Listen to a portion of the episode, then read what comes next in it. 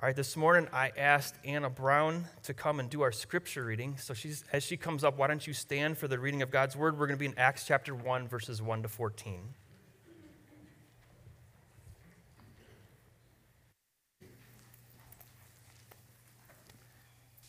In the first book, O Theophilus, I have dealt with all that Jesus began to do and teach until the day he was taken up after he had given the command through the Holy Spirit to the apostles whom he had chosen.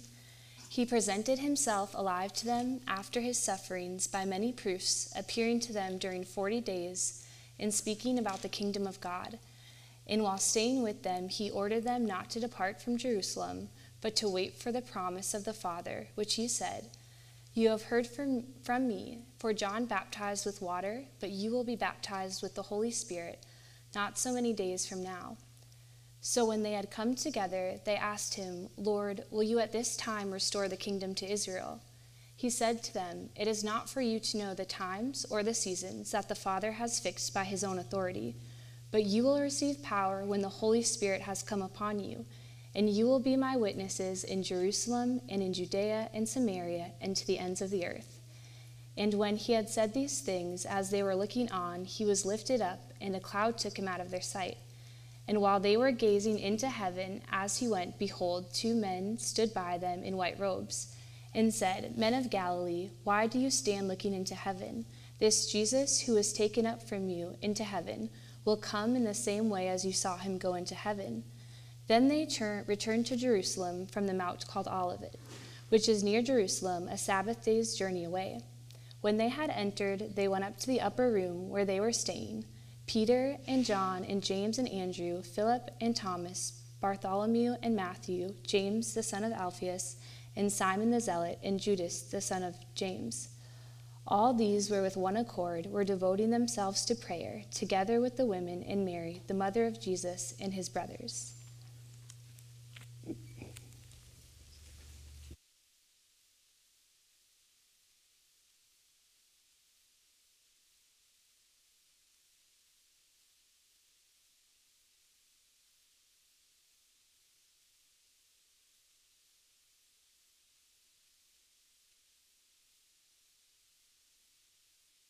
We go. So, if you, if you take nothing else away today from this message, here's what I want you to take away God did not give us a spirit of fear, but of power and love and self control. All right, so picture this. Let's put ourselves in the story for a minute. I asked you to do that last week as you read through Acts. We're going to put ourselves in the story a little bit. Jesus had been brutally whipped and beaten and murdered. And you know that he was buried because the women told you where he was buried. And, and they had gone to the tomb on that Sunday morning. And, but they had come back from the tomb and they were babbling and squawking about Jesus being risen from the dead and, and he was alive. And at first you didn't believe them. And then a few hours later, Jesus appears to you. And you saw him with your own eyes, and there was something different about Jesus, but he did not really act any different. Uh, he, he, uh, he still spoke in that mysterious way that he always seemed to do, uh, speaking in parables and riddles that made you think. But the biggest difference was that he could appear and disappear wherever, whenever he wanted to. It was a bit surprising. He would show up in a room with locked doors, or, or he was on the road all of a sudden there, and then he was in the garden, he was on the lake shore, and he was just there everywhere. At first he wasn't, and then he was. Kind of surprising. And every time he was with you, he would talk about the same thing the kingdom of God. That's God's kingdom was here and it was in our midst, and, and that he himself was the king. And it seemed confusing because nothing had really changed. The Romans were still ruling, and Israel was still under occupation, and everyone was still dirt poor, and he wasn't sitting on a throne. So, what did Jesus mean by the kingdom of God had come? And most times that he was with you, Jesus would eat something. He ate fish with you on the seashore, he ate in the upper room, and, and he, he, if he could just simply appear out of nowhere, why would he eat? What was, what was the purpose of that?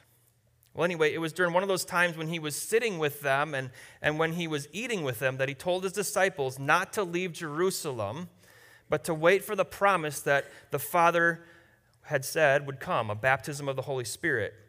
Another one of those mysterious things that Jesus was always saying. And then why wait in Jerusalem? That was where nothing good ever happened. They had gone back to Galilee, spent time fishing, been uh, hung out with family, and now they're to go back to Jerusalem, the place where Jesus was killed, where they had failed, where people would recognize them as the crazy follower of Jesus, and where they would be thrown, could potentially be thrown into prison. And they were to go there and wait for the Spirit of God, the fulfillment of God's promise. And so all those things would have been run through my mind if I was there. What does this all mean, right? So let's take a look at what was going on. The promise in verse 1, 1 through 5, chapter 1, 1 through 5. Now, when did God the Father actually promise that the Spirit of God would come? Back in, in Luke chapter 3, I'm going to be going around, uh, back and forth a little bit today, so just to beware.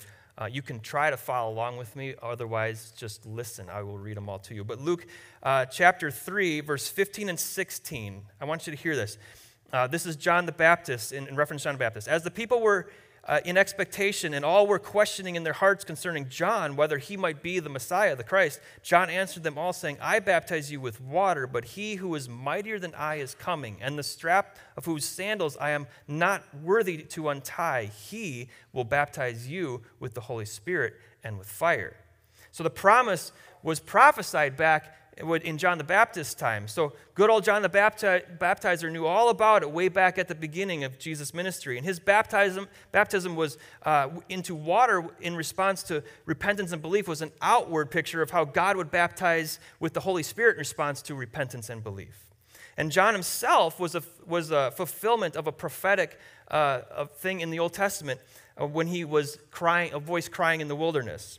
But where did John learn about this this, this promise of the Father, okay? Luke 3, 4 to 6 talks about John the Baptist, and it quotes the Old Testament. Uh, it's actually Isaiah chapter 40, verse 3 to 5.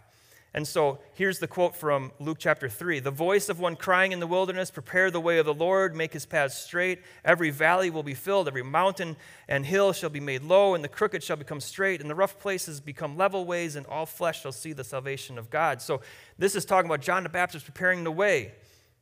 But what's interesting is John knew that he was the fulfillment of this passage in Isaiah. And this passage begins a few verses earlier in Isaiah chapter 40, verse 1, with the phrase, Comfort, comfort my people, says God. And then a few chapters later, in chapter 44 of Isaiah, he says this I will pour out my spirit upon your offspring and my blessing upon your descendants. Hmm, way back in Isaiah. And then there's this prophet, Joel, kind of an obscure prophet. In chapter 2, verse 28 and 29, it says this Joel, the prophet, said, I will pour out my spirit on all people. Your sons and your daughters will prophesy. Your old men will dream dreams. Your young men will see visions. Even on my servants, both men and women, I will pour out my spirit in those days. And then Ezekiel, very uh, prominent prophet in the Old Testament, Ezekiel chapter 36, he says something very similar. He says, I will give you a new heart, and a new spirit I will put within you. And I will remove the heart of stone from your flesh and give you a heart of flesh. And I will put my spirit within you and cause you to walk in my statutes. So God's comfort God's recreation of our innermost selves, our hearts, God's blessings would come to us in the form of His own Spirit, and that Spirit would reside in us. That was the promise. And that was the promise from the Old Testament, and we experience that today. When Jesus spoke of the kingdom of God, which is the rule and reign of God the Father over the earth, with Jesus sitting at his right hand in the seat of power, he was talking about the unseen, almost imperceptible, yet powerful and unstoppable Spirit of God ruling and reigning in our hearts and the lives of men and women that put their faith in Jesus all around the world. And this has been the incredible plan of God and the purpose of God since before the world even began. In Luke chapter 24, I'm going to turn there real quick. Luke chapter 24, we read what Jesus said right before his ascension. Verse 44 says this, and he spoke to them, to his disciples, Jesus did, and he said this These are my words that I've spoken to you while I was still with you, that everything written about me in the law of Moses and the prophets and the Psalms must be fulfilled. Then he opened their minds to understand the scriptures. And this is all Old Testament, remember. And he said to them, Thus it is written that the Christ, the Messiah, should suffer and on the third day rise from the dead, and that repentance and forgiveness of sins should be proclaimed in his name to all nations, beginning at Jerusalem. And you are my witnesses of these things. And behold, I am sending the promise of my Father upon you. Okay, so Jesus is even going back and looking at the Old Testament. So everything in the law of Moses, the prophets, the Psalms was about Jesus. Repentance and forgiveness of sins is the way into this incredible kingdom of God that Jesus preached.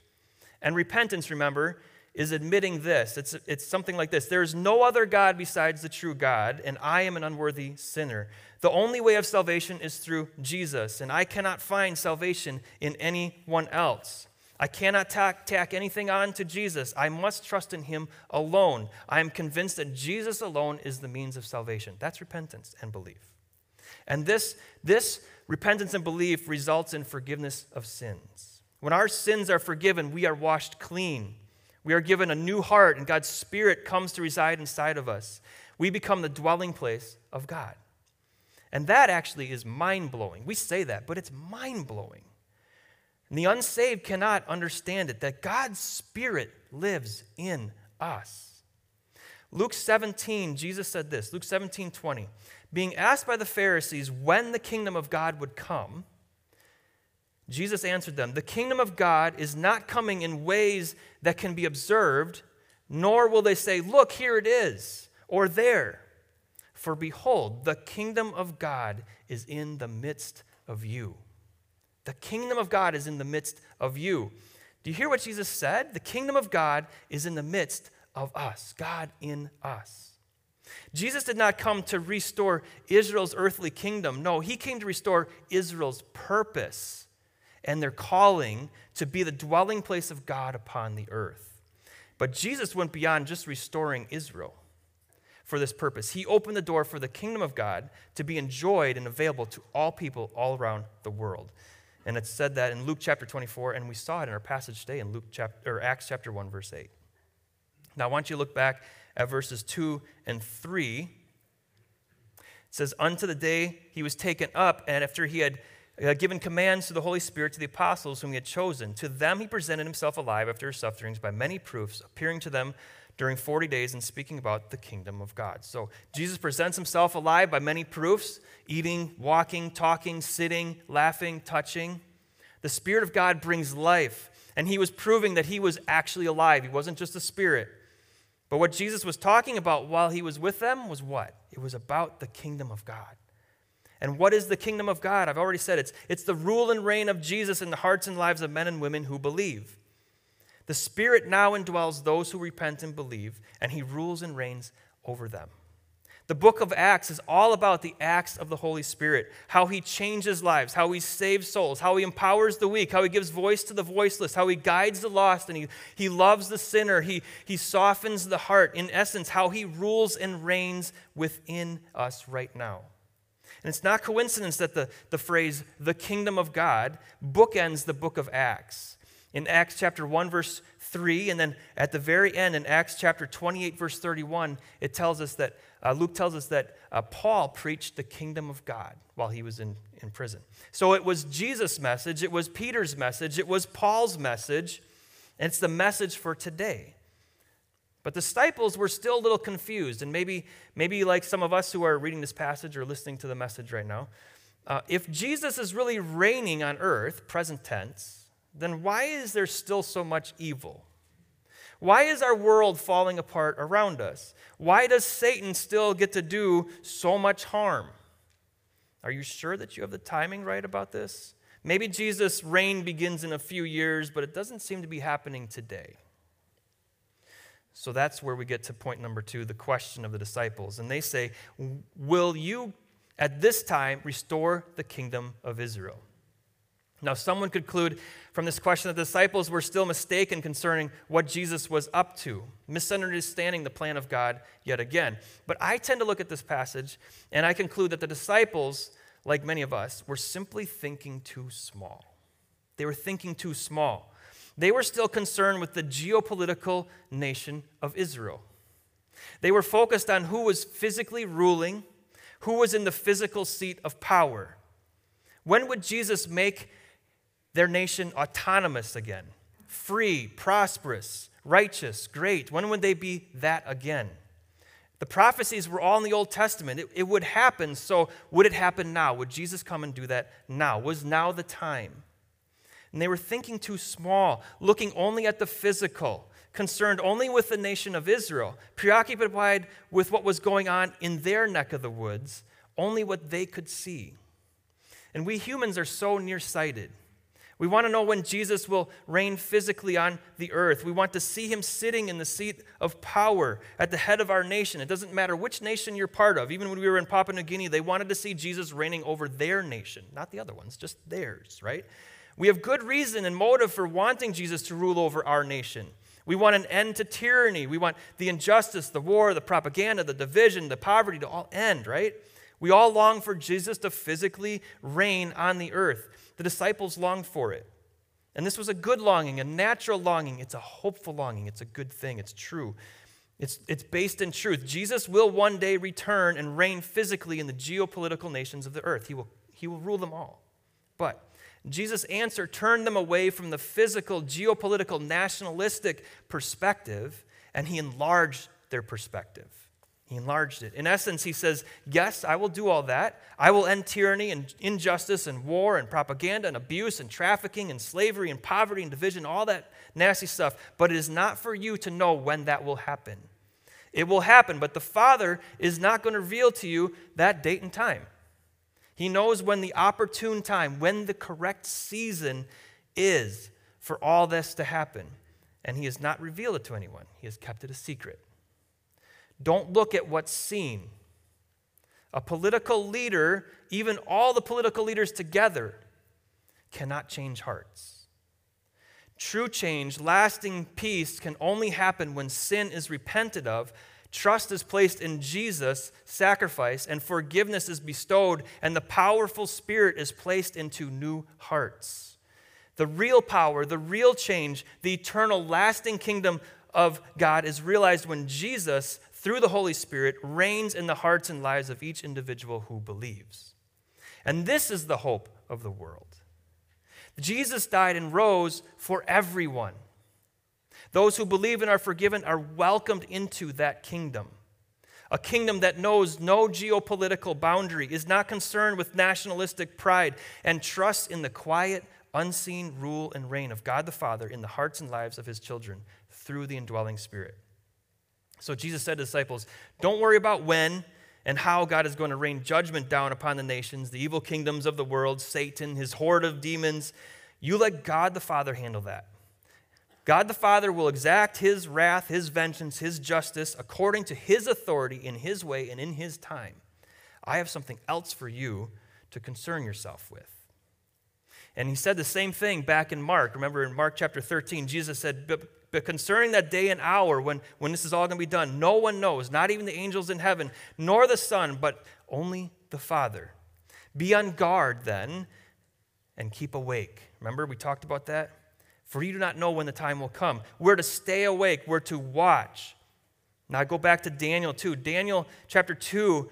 Uh, Daniel lived in a, in a tumultuous time under crazy kings who made crazy edicts and crazy decisions, and it wasn't safe. And he said this Blessed be the name of God forever and ever, to whom belong wisdom and might. He changes times and seasons, he removes kings and he sets kings up. So God has it under control. Political leaders are nothing to God. He sets them up and he removes them with the snap of his fingers. Nothing to him. 1 Thessalonians chapter 5, the apostle Paul says much of the same thing too. 1 Thessalonians 5 1 to 6. Now, concerning the times and the seasons, brothers, you have no need to have me write anything to you, for you yourselves are fully aware that the day of the Lord will come like a thief in the night. While people are saying there is peace and security, then sudden destruction will come upon them as labor pains come upon pregnant women, and they will not escape. But you are not in the darkness, brothers, for that day to surprise you like a thief. For you are children of the light, children of the day. We are not of the night or of darkness. So let us not sleep as others do, but let us keep awake and be sober. So Paul says the same thing that Jesus said. It's not for us to know the times and seasons. We're not in the darkness, we're in the day. And we're not going to be surprised because we're waiting, we're watching for it. We're children of the light. You see, our perspective is too small oftentimes. God's plan through Jesus was and is much bigger than the disciples or any of us could imagine. I'm going to turn to Isaiah again, because Isaiah is a really important book if you haven't figured that out yet. Isaiah chapter 49, verse 6 and 7. Listen to this. It is too light a thing, or too small a thing, that you should be my servant and raise up the tribes of Jacob, and to bring back the preserved of Israel. I will make you as a light for the nations, that my salvation may reach to the ends of the earth. So God's plan was never simply about the nation of Israel. That is too small a thing. Their nation was be, to be a light to the rest of the nations. God's salvation doesn't stop at Israel, but reaches to the ends of the earth. And Jesus echoes that same responsibility to the disciples in Acts chapter 1. They are to bring light to the nations. In verse 7 in Isaiah chapter 49 says this Thus says the Lord, the Redeemer of Israel and his Holy One. Who's his Holy One? Jesus. To one deeply despised, abhorred by the nation. Who is deeply despised and abhorred by his nation? Jesus.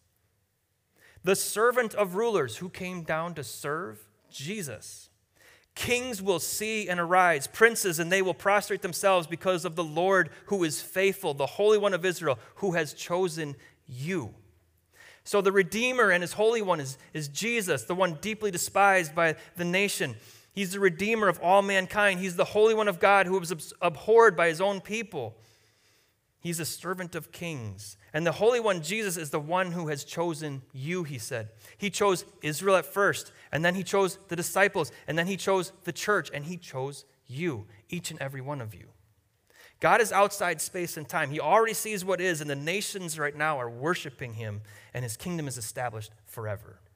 God's kingdom is not of this world. We've got to think differently when we think about this. His kingdom is unseen. Paul says we walk by faith, not by sight.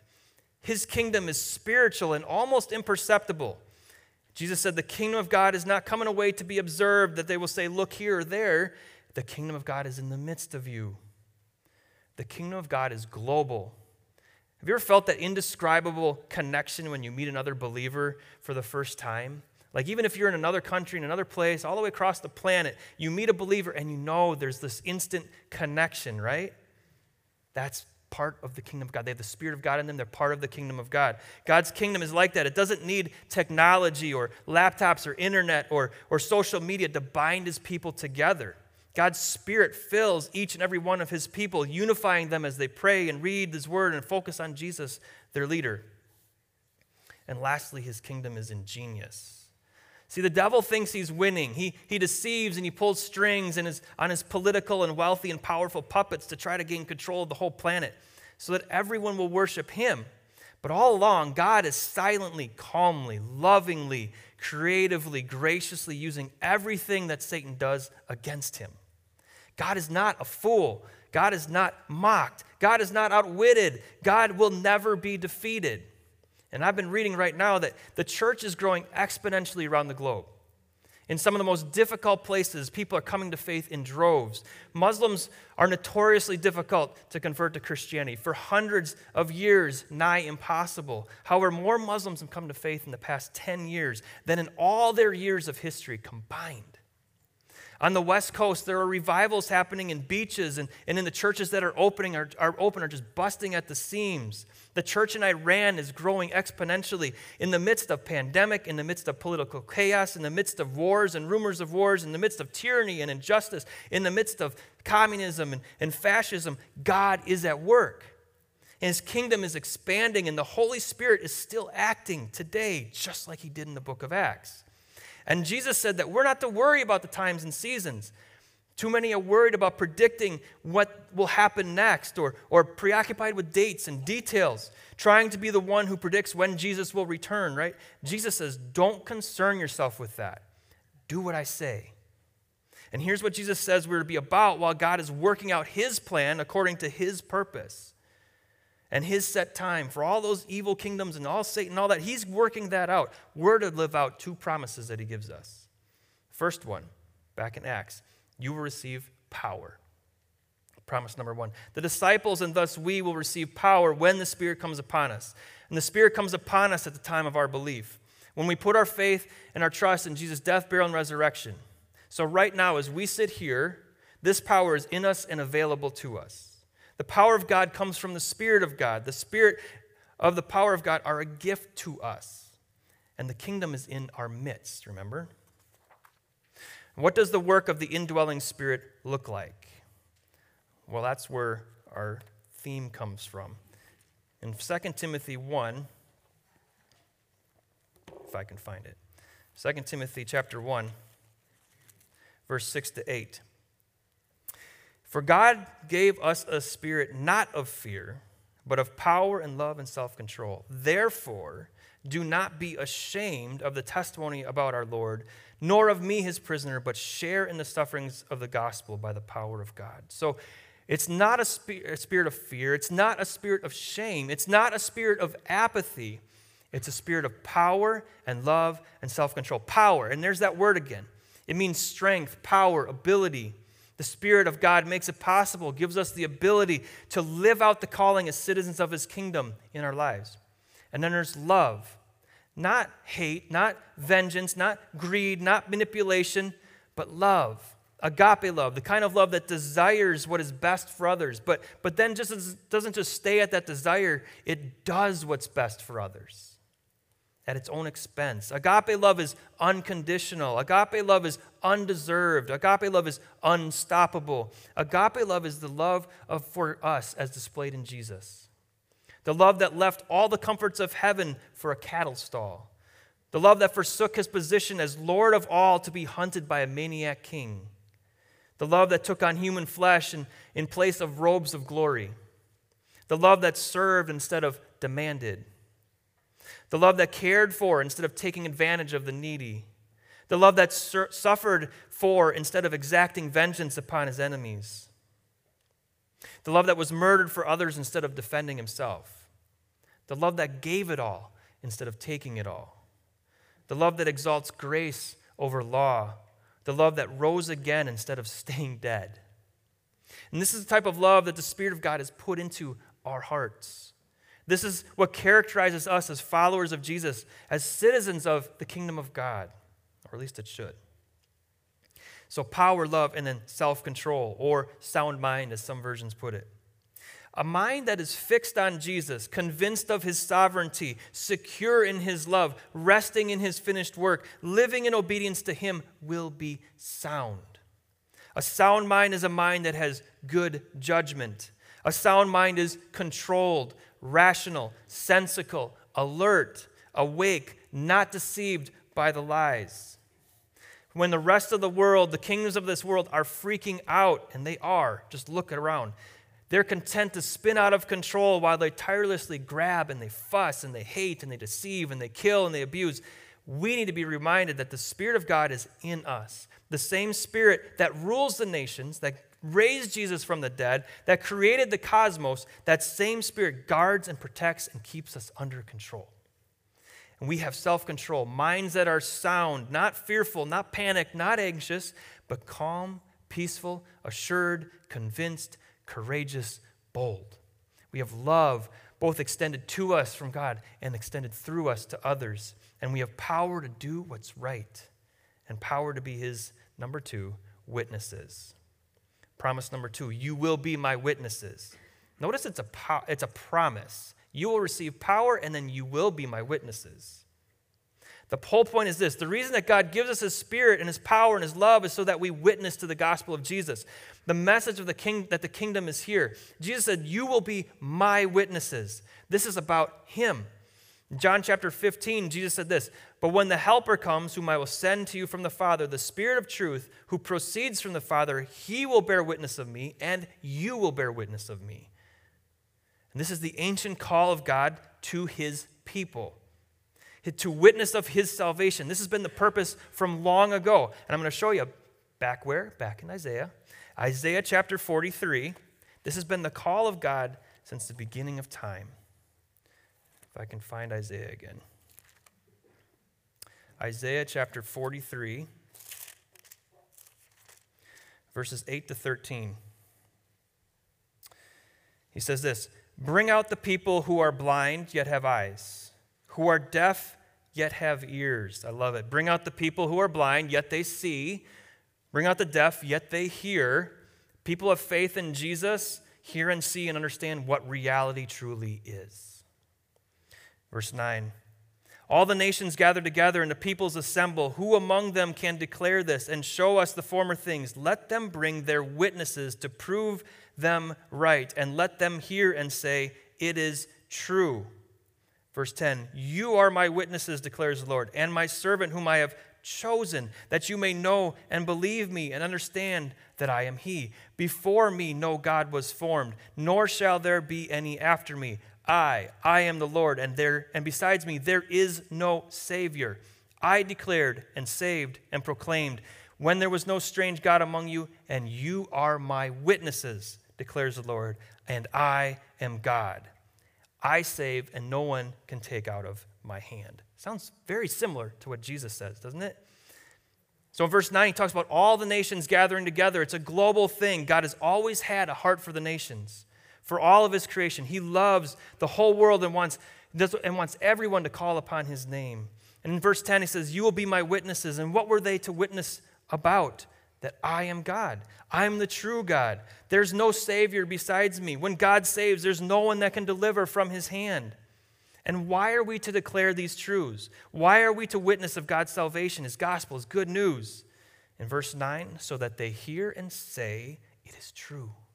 It is true because it's the truth. So that people see the truth. And number two, in verse 10, so that they may know and believe in me. This message has been all the way from the beginning, it has never changed.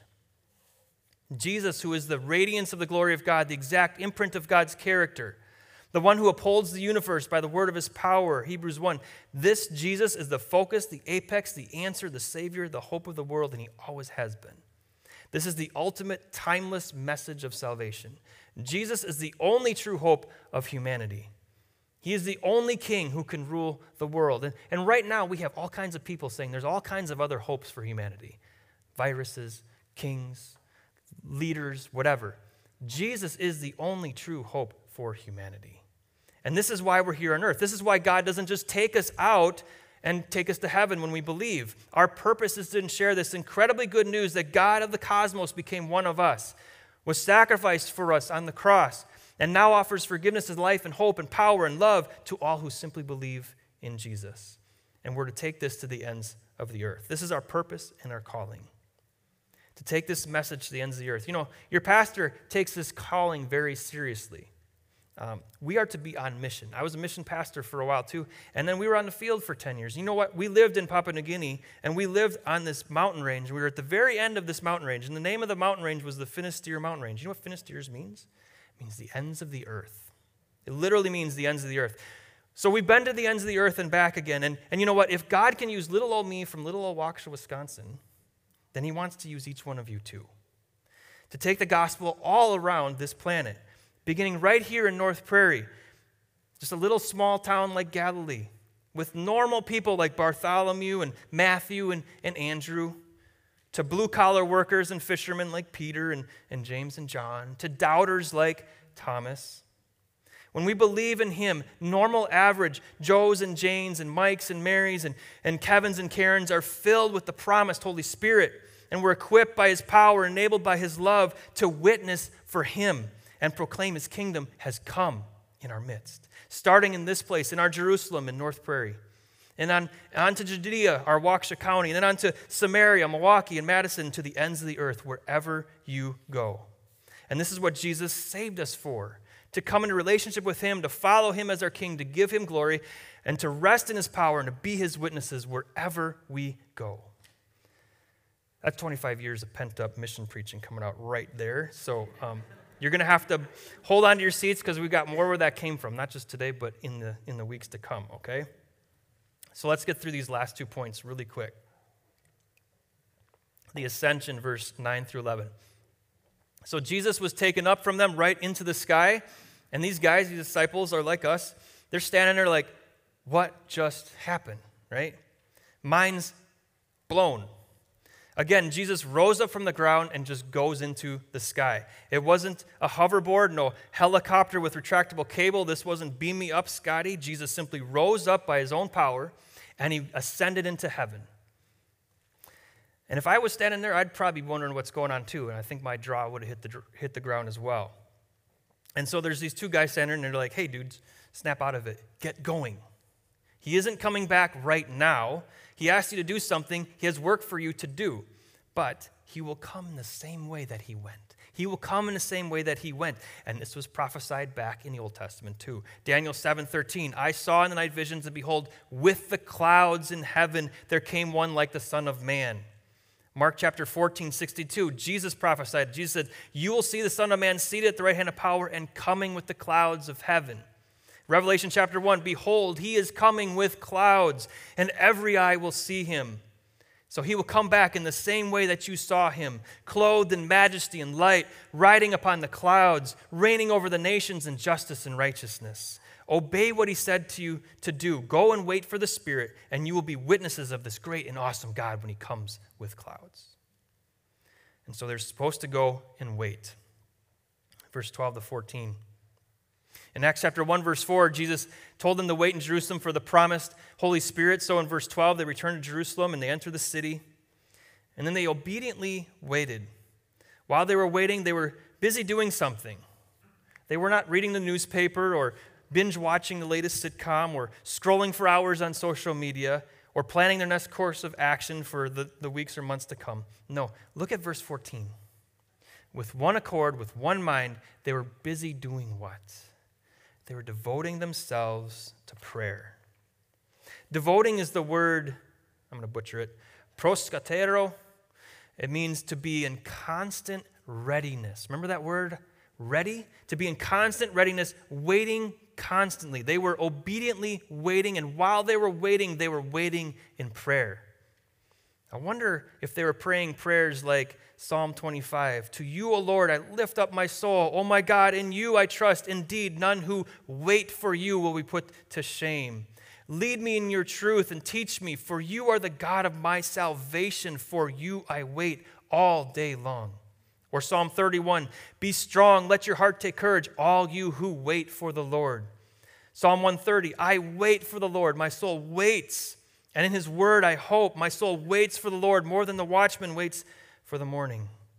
Isaiah 33, O Lord, be gracious to us. We wait for you. Be our arm every morning, our salvation in time of trouble. Isaiah 40, 31, they who wait on the Lord will renew their strength. Isaiah 64, from of old, no one has heard or perceived by the ear, no eye has seen uh, a God besides you who acts for those who wait for him. Lamentations 3 It is good for one to wait quietly for the salvation of the Lord. 1 Thessalonians, lest you think it's all Old Testament, 1 Thessalonians, you turn to God from idols to serve the living and true God, to wait for his Son from heaven, coming on clouds, who he raised from the dead, Jesus who delivers us from the wrath to come. The disciples did not know what steps to take. They were a bit fearful of the political and religious powers in place. Most of them had left their full time jobs to follow Jesus, so they were dependent on him for provision.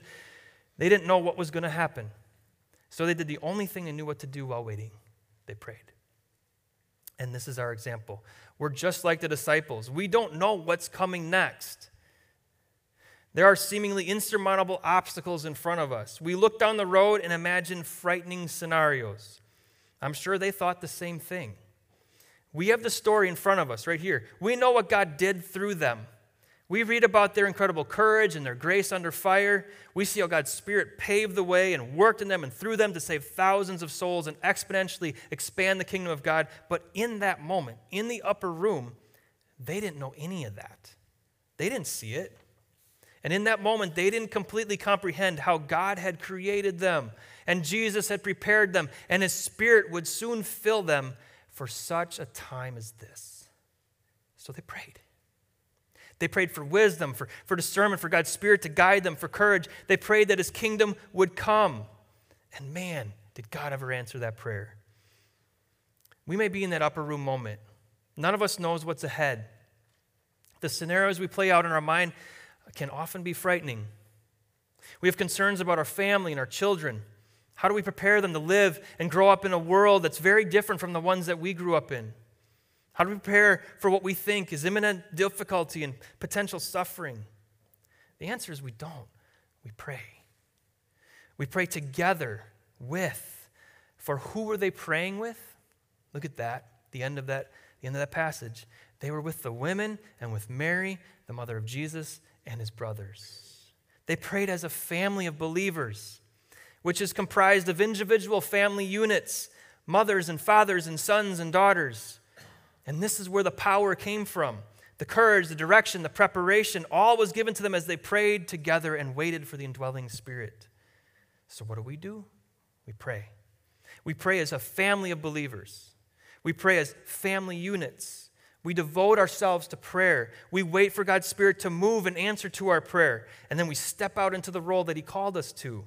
We pray for wisdom for the day. We pray for discernment for the hour. We pray for courage by the minute. We pray for God's kingdom to come into the hearts and lives of those around us. And God has placed each of us, this is a hard thing to wrap our heads around. God has placed each of us, even our children, even our children, in this particular place, at this particular time in history, with this particular family around us, for such a time as this. He has a call on every one of us. He has saved us, He's called us, He's filled us with His Spirit, placed us in His kingdom, and has equipped us with everything we need to fulfill the Great Commission, which is simply to witness to the reality and the power of the gospel of Jesus to save lives. We trust God to take care of the rest. And you know what? Through that, He can change the world. So let's bring it home. Here's three things to take away. Number one, remember, our promised power is the Holy Spirit. Holy Spirit indwells us. This is our promised power. Each of us who believe, and that means you, every one of you, have the power of the Holy Spirit inside of you. Don't doubt the truth of this reality. God has given each of us a spirit of power and love and sound mind. Number two, witness. And this is our loving purpose. We are Jesus' witnesses. Jesus' words are important. The kingdom of God is not coming in ways that can be observed, the kingdom of God is in your midst. As nice and helpful as they are, the kingdom of God is not dependent upon legislation or free speech or social media or internet connection or radio waves or apps or technology to expand his kingdom. The kingdom of God expands as each believer witnesses to the power that they know is inside of them and the saving grace of Jesus. And then, third, pray. And this is our dependent practice. Philippians 4 says this The Lord is at hand. We, we know He's coming. The Lord is at hand. Don't be anxious about anything, but in everything, in prayer and supplication with thanksgiving, let your requests be made known to God. May this church be a church that is known for devoting ourselves in one mind to prayer. A church characterized by the spirit of power, love, and self control, sound mind. A church fulfilling her mission as witnesses of the saving power of Jesus. Because God did not give us a spirit of fear, but of power, love, and self control. Let's pray.